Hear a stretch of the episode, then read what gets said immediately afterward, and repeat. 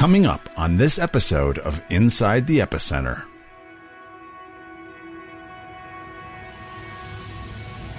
The one place that we're not asymmetrical and that we're, in fact, both sides uh, in this conflict are under the same obligations is to love our enemies and to bless those who persecute us.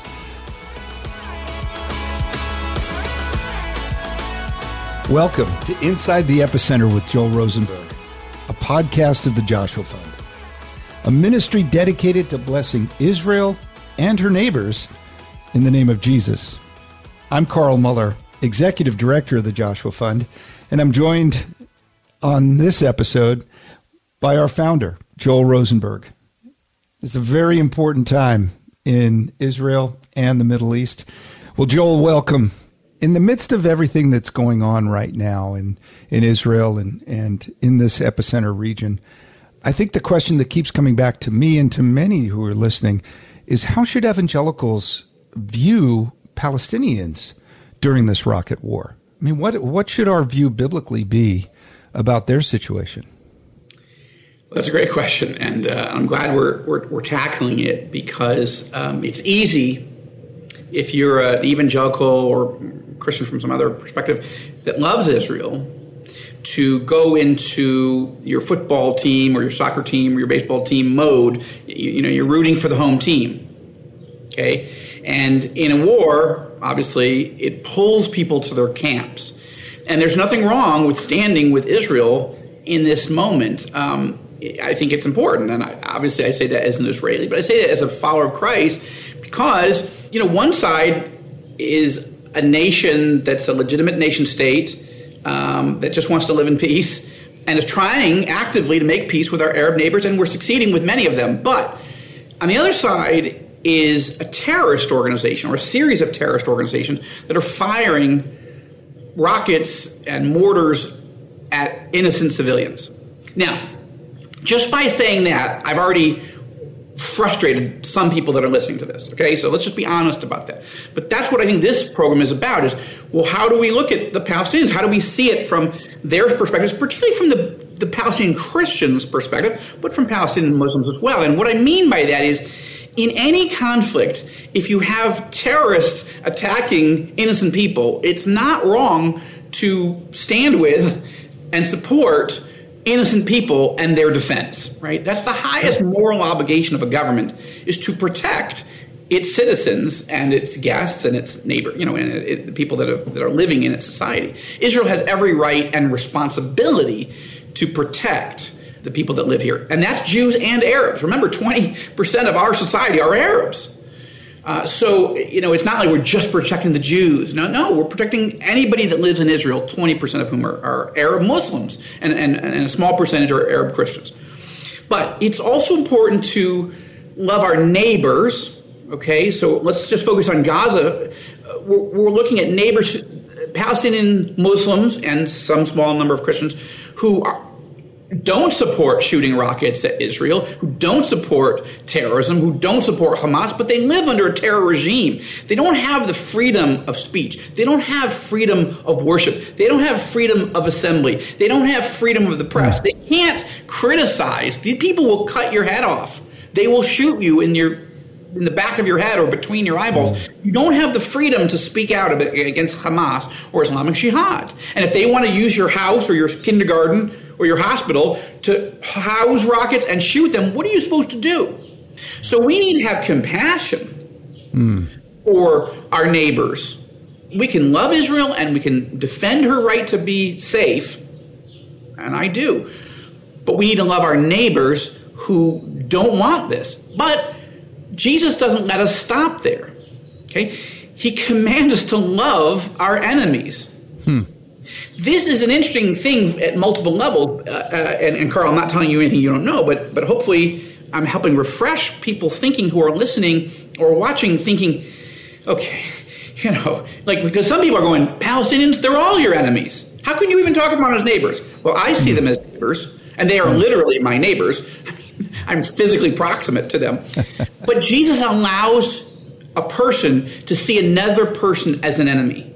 Mm-hmm. Jesus doesn't say in when he's talking about loving enemies, and he mentions it multiple times in the scriptures, and how to interact with people that are oppressing you, that are attacking you, that are creating injustice, even occupying you. He tells us how to do this, but he doesn't say, listen, those people are misunderstood. They're, they're really your friends. You just don't see it. You're so blind. You're so racist. You're so narcissistic. You're so self-absorbed. Whatever. No, they're they're not enemy. No, he doesn't. He says if you see them as an enemy, okay, they're an enemy. But I command you to love them. And you're like, I don't want to love them. well, we can say that, but we have to remember that we have been purchased by the blood of Christ, who loved his enemies who said from the cross, Father, forgive them. They don't know what they're doing.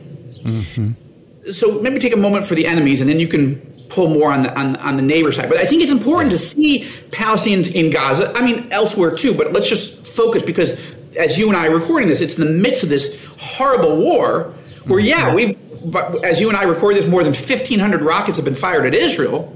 But Israel has done more than 600 airstrikes in Gaza. So you know, it's painful on both sides, right? And Gaza doesn't have an air force, and Gaza doesn't have an iron dome system to shoot down rockets.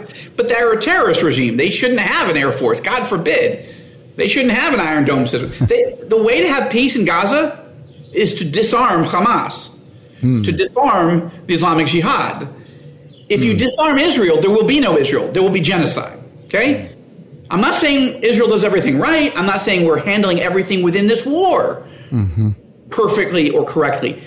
But let's separate out. These are people made in the image of God. That's number one. Mm-hmm. Two, Jesus died on the cross for them. Remember where Philip was in Samaria preaching the gospel in the book of Acts, and then God says, I want you to go to Gaza. Why? Right. Because I want you to.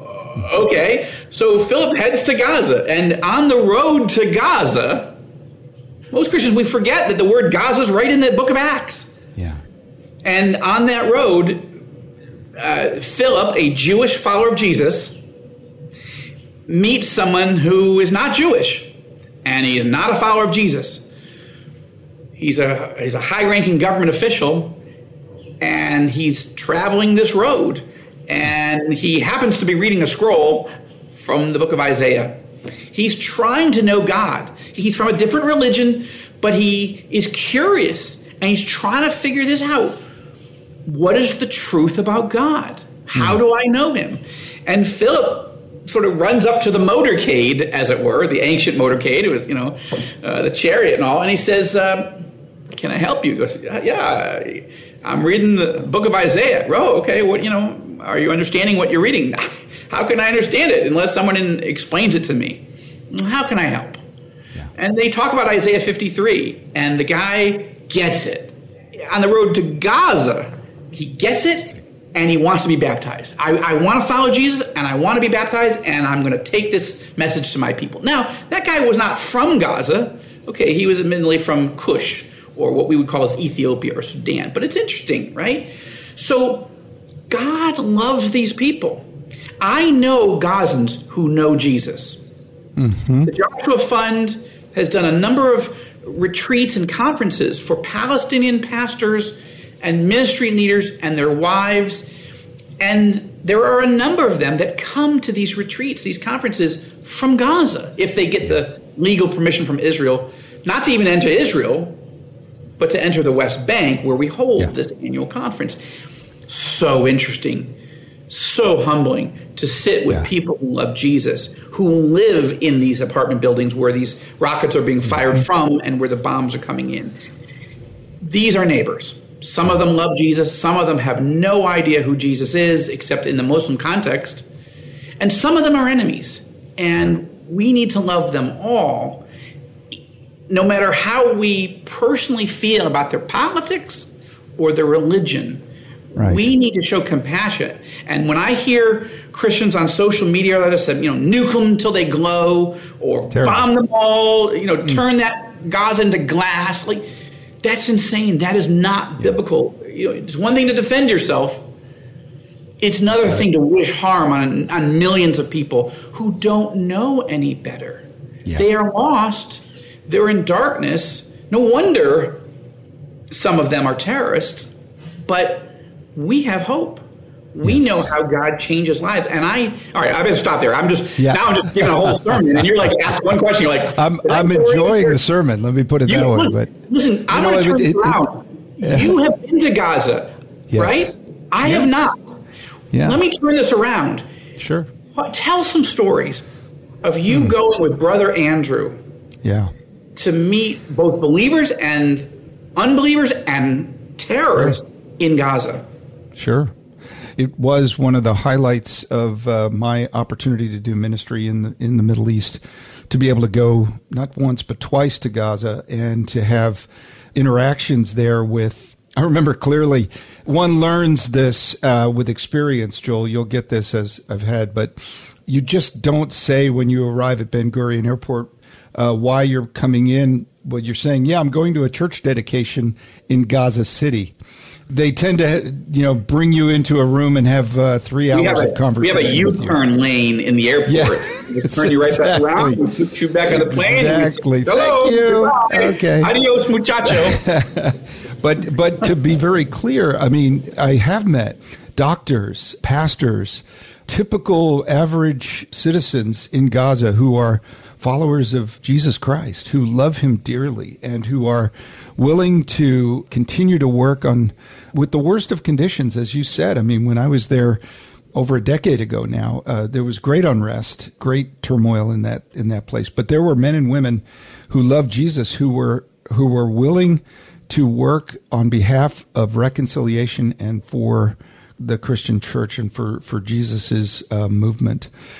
I'm thinking about a specific person right now, and I, I don't want to use any names just because, again, there's there's so much challenge there. We used to say that they were doubly persecuted in that place because being a Palestinian Christian means to be uh, rejected by most everyone around you, unless you're historically part of a community there. And it's a, such right. A you're rejected by Muslims, of course. Right. Exactly. You're rejected by Israel, Jews, mm-hmm. Mm-hmm. and you're often, not always, but often rejected by historic Christian denominations yes. who don't embrace the personal relationship aspect of the gospel. Exactly. And, are and opposed, in, actively opposed to anybody who believes it or, or talks about it. Yeah, exactly. And and in this conflict, we've seen so many people talk about how it's asymmetrical. Um, uh, this is an asymmetrical conflict that that uh, Palestinians are poor and, and, oppressed, and Israel is wealthy and technologically superior, and, and this is an asymmetrical conflict. And and you know, I would say on a surface level that appears to be true. But you just said it uh, before. The one place that we're not asymmetrical and that we're in fact both sides uh, in this conflict are under the same obligations is to love our enemies and to bless those who persecute us. And I would say to any of my friends in the Christian community who are enraged and pointing fingers at Israel, and all of my friends in the Christian community who are enraged and pointing fingers at Palestinians and, and Hamas and Gaza, remember what Jesus says is look to yourself. Put Jesus' yoke on your shoulders and love your enemies and bless those who persecute you. And that's what I love about the Joshua Fund. And, and as you, you know, that's our call is that we're here to bless Israel and her neighbors, bless the neighbors and the enemies, if you will, of Israel.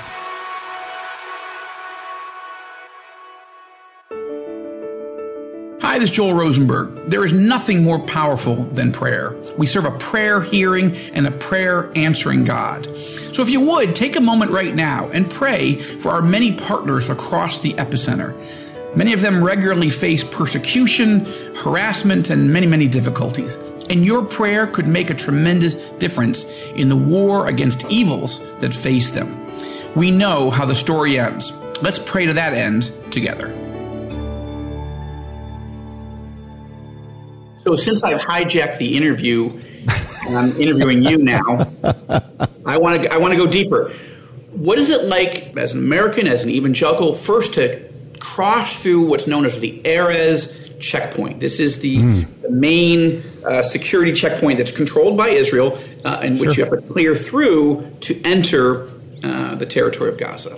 Sure my first impression to say is it, it is intimidating. It is an experience of, if I can bring the listeners to a picture of this, imagine a 30 or 40 yard long concrete channel um, with walls, you know, maybe 10 meters, uh, maybe, you know, high, cameras all the way through.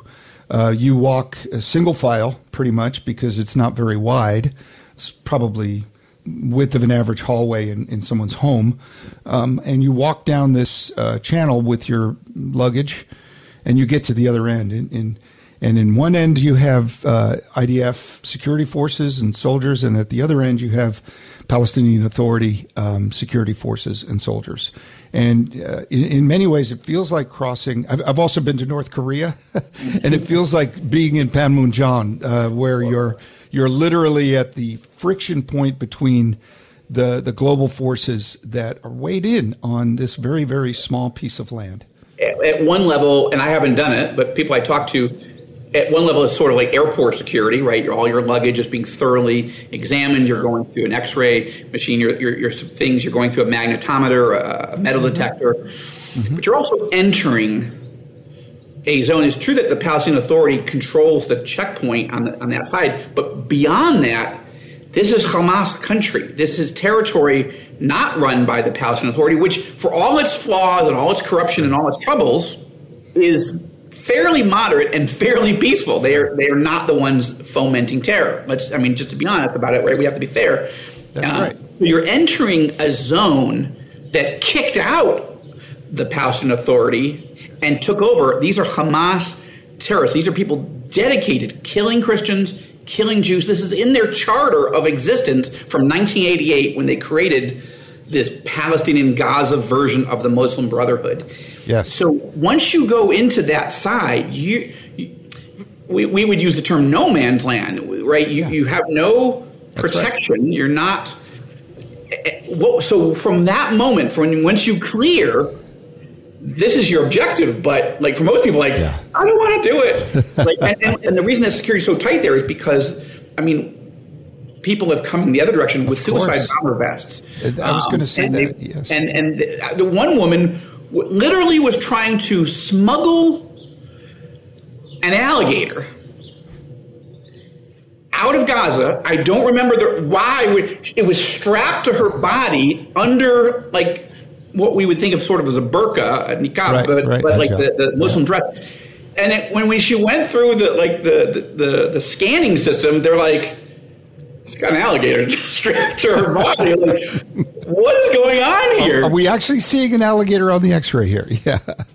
Well, so, I, I would tell you. let's get too. you inside. We only have a few minutes, so yeah. let's get you. Yeah. When you were in there, sitting with people, tell us some stories. Yeah, well, I told you, you know, a little bit about meeting some of the doctors at the hospital and some of the work that they do. But the most fascinating story I've ever told about this was Brother Andrew, myself, a translator from a Bible Society, and and one of our board members at Open Doors. That was the organization I was working with. We're in Gaza, and Brother Andrew got a phone call on his uh, cell phone, and um, was invited to have a conversation with the founder of Islamic Jihad in Palestine which I don't know if you ever, you know, when he got off the phone, we're like, what? and so we went, we actually uh, drove to southern Gaza and we went out of the city. We went to this uh, compound of the, the home of this uh, leader, met him and his paramilitary entourage. And uh, they, they had four or five of those guys uh, situated around the courtyard, uh, while Brother Andrew and, and this, this sheikh basically sat down and uh, had a conversation. Long story short is there was a big bowl of dates, which visited me several days later in a very uncomfortable way uh, physically. But um, it reminds me of the Raiders of the Lost Ark movie. Bad dates. You know, bad dates. Those were, those were poison, bad but dates. Still, yes. But uh, long story short is, I listened as this leader shared from the Quran his viewpoint on Christianity and I listened as Brother Andrew uh, read from the Gospel of Luke and preached reconciliation and love to the founder of Islamic Jihad in Palestine. Great. There is no feeling that you can get from seeing this take place. And it was amazing and it was beautiful. And uh, of course, I don't know what the Spirit of God did with that message, but I do know that Brother Andrew faithfully and unequivocally brought the love of Jesus into a place that most Christians wouldn't even dream of doing. No, um, I wouldn't make so. it. I, I couldn't go in, and I I'd never get out. I mean, both as a Jew, as an evangelical, as an Israeli, it would never be allowed. You had an opportunity uh, because of the open door. Uh, yes. You were the executive director of Open Doors USA, and, and Brother Andrew had a long history of God opening doors that you'd think God won't open those doors, and even if He did, I'd never go through them. That's that's crazy. but well, God, Brother Andrew used to always tell me, "We don't know which doors are open. We have to push on them." Yeah, yeah, yeah. and uh, and so when he pushed, will be open. Sometimes kicking right. it a little bit and just seeing. That's right. Exactly. You know, let me just in just the time we have. Um, and by the way, we need to do a podcast uh, about the life of Brother Andrew and how yes. he opened up ministry in Lebanon and in, and in Gaza. Go ahead, uh, but I was going to. Can I just say, this week, Brother Andrew turns 93 years old. Wow! wow. And uh, as a mentor, as a man who inspired me, even as a young teenager at church camp, reading the comic book version of God's Smuggler, being with Brother Andrew and seeing him, he is such an inspiration. And uh, yes, we do need to do a, a conversation about him at some point in time. Absolutely. And I'll just I just want to wrap by saying uh, before you came to the Joshua Fund and when you were the executive director of Open Doors USA, you invited me to speak on what was going on in, in Israel and the Middle East in the Joshua Fund, but at, at an Open Doors USA conference and, and that you did out in California. And one of the things I loved about that, aside from spending time with you and Kim and, and, and your kids and all, was you introduced me to Brother Andrew. And, and I mm. too had grown up reading God's Smuggler and thinking, uh, you know, I read James Bond books and I read God's Smuggler. And I was like, I want to be James Bond for Jesus. Like, I don't know. how the whole thriller spy ministry person how does that work but somewhere in that intersection. And so anyway maybe maybe i'm at that intersection now I but think you're at that intersection now brother. Yeah. Meeting him was so special. And one of the things i remember saying to him because i'd read his book light force mm-hmm. which again that might be the hook to do the podcast. But mm-hmm. just to wrap up on this thought i remember saying to him brother andrew you know, I've admired you for a long time and all your work in, in the communist world and everything, and smuggling a million Bibles into communist China and all the rest. But when I read Light Force, I began thinking, I never even thought about praying for Yasser Arafat, who was the head of the mm-hmm. Palestinian Liberation Organization. Never even it never dawned on me, and I, I thought myself as a reasonably, you know, faithful follower of Jesus. It didn't even occur to me. I never thought about praying for the leaders of Hamas or Islamic Jihad. And I told him, you not only changed my perspective, just because I thought, I didn't even know that was possible. I, I, I forgot that that's something I was supposed to do. But that's when right. I read also that you would go have these meetings, I remember he, I said, you, you talk about a time where you were invited to speak at a dinner of about 400 Hamas leaders in Gaza. Not only could I not do it, of course, but I said to him, weren't you afraid that a missile was going to come through the roof of the event? Like, yeah. you get the whole ball of wax, you get the whole Hamas leadership in one dinner party. And, um, but he had faith. And, oh. and he shared the gospel of Jesus Christ with boldness, knowing that it was not his responsibility to convert anybody, just to make sure that they had heard. How can they believe, Paul said, how can they even believe if nobody tells them That's right. the gospel of Jesus Christ? And, and how will they, anyone tell them unless somebody is sent? And this was the heart, it still is, but he's 93 and he's not quite as active as he was but thank you. I, I, love that story. I love. I appreciate you introducing me to him. It made a big impact on me, and it made a big impact on the Joshua Fund because we began mm-hmm. to think, wow, some things are possible that I never even dreamt of. Yes. Brother Andrew would pray audacious prayers, crazy prayers, and God opened doors. That too is another topic for another yes. podcast. well, Joel, I agree. And I would say there's many stories that we could share about that side of things. But what I'm so grateful for is your willingness to bring the balanced message of loving your enemies and your neighbors through the Joshua Fund and through the many things that you're doing. Uh, this is an important distinction for so many Christians that we miss. As you said, Brother Andrew once challenged me Have I prayed for bin Laden? Before, obviously, he was killed. But you know, that's a challenge we all need to ask ourselves. Have we prayed for our enemies? Have we prayed for those that would, in the flesh, kill us? And in light of the fact that Jesus himself, you know, prayed for those that would kill him because they didn't know what they were doing. We also need to pray and have compassion, as Jesus did, for those that are distressed, downcast, and like sheep without a shepherd. So, this is a time, a moment where all believers, and especially those of us that, uh, like in the Joshua Fund, we're committed to blessing Israel and her neighbors in the name of Jesus, to serve, to be the hands and feet of Jesus, to be the heart of Jesus, to bring that love to people around the world, and, especially you began with the how do we show love and compassion to Palestinians, and I would just conclude with they are created in the image of God.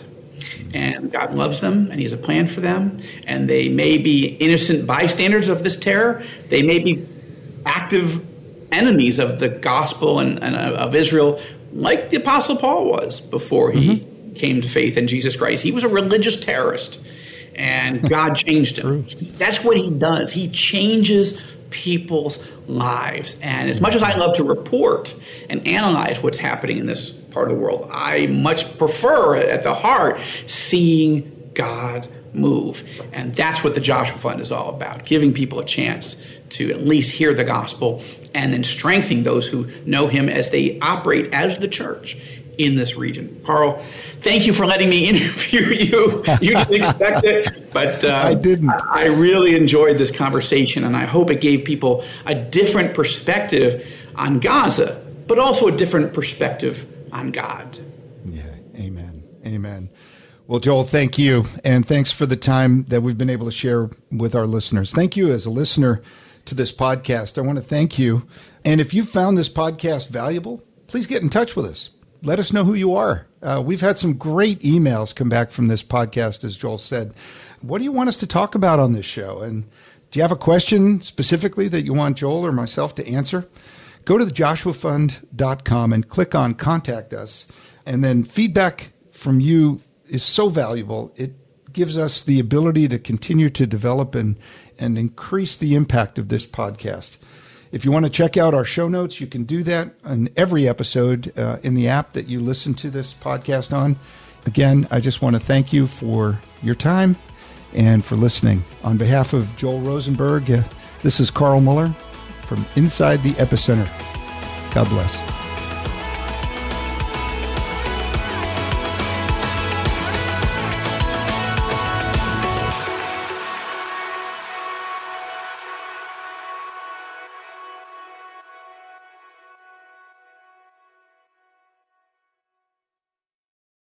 You're fearfully and wonderfully made. God looks at your heart, not your jean size. Do you know the verses yet still stress over your body? Oh, I get it. I was raised in church, but I struggled with food, eating disorders, and my body for decades. I'm Heather Creekmore, host of the Compared to podcast, where we talk about all things body image and comparison from a biblical perspective. We get real about the pressure to focus on appearance in a culture where looks seem to matter most. Whether you're wrestling wrinkles or battling the scale, Compared to Who is the show for you. You'll laugh a little and be encouraged a lot. If you're ready to stop comparing and start living, visit lifeaudio.com to listen and subscribe.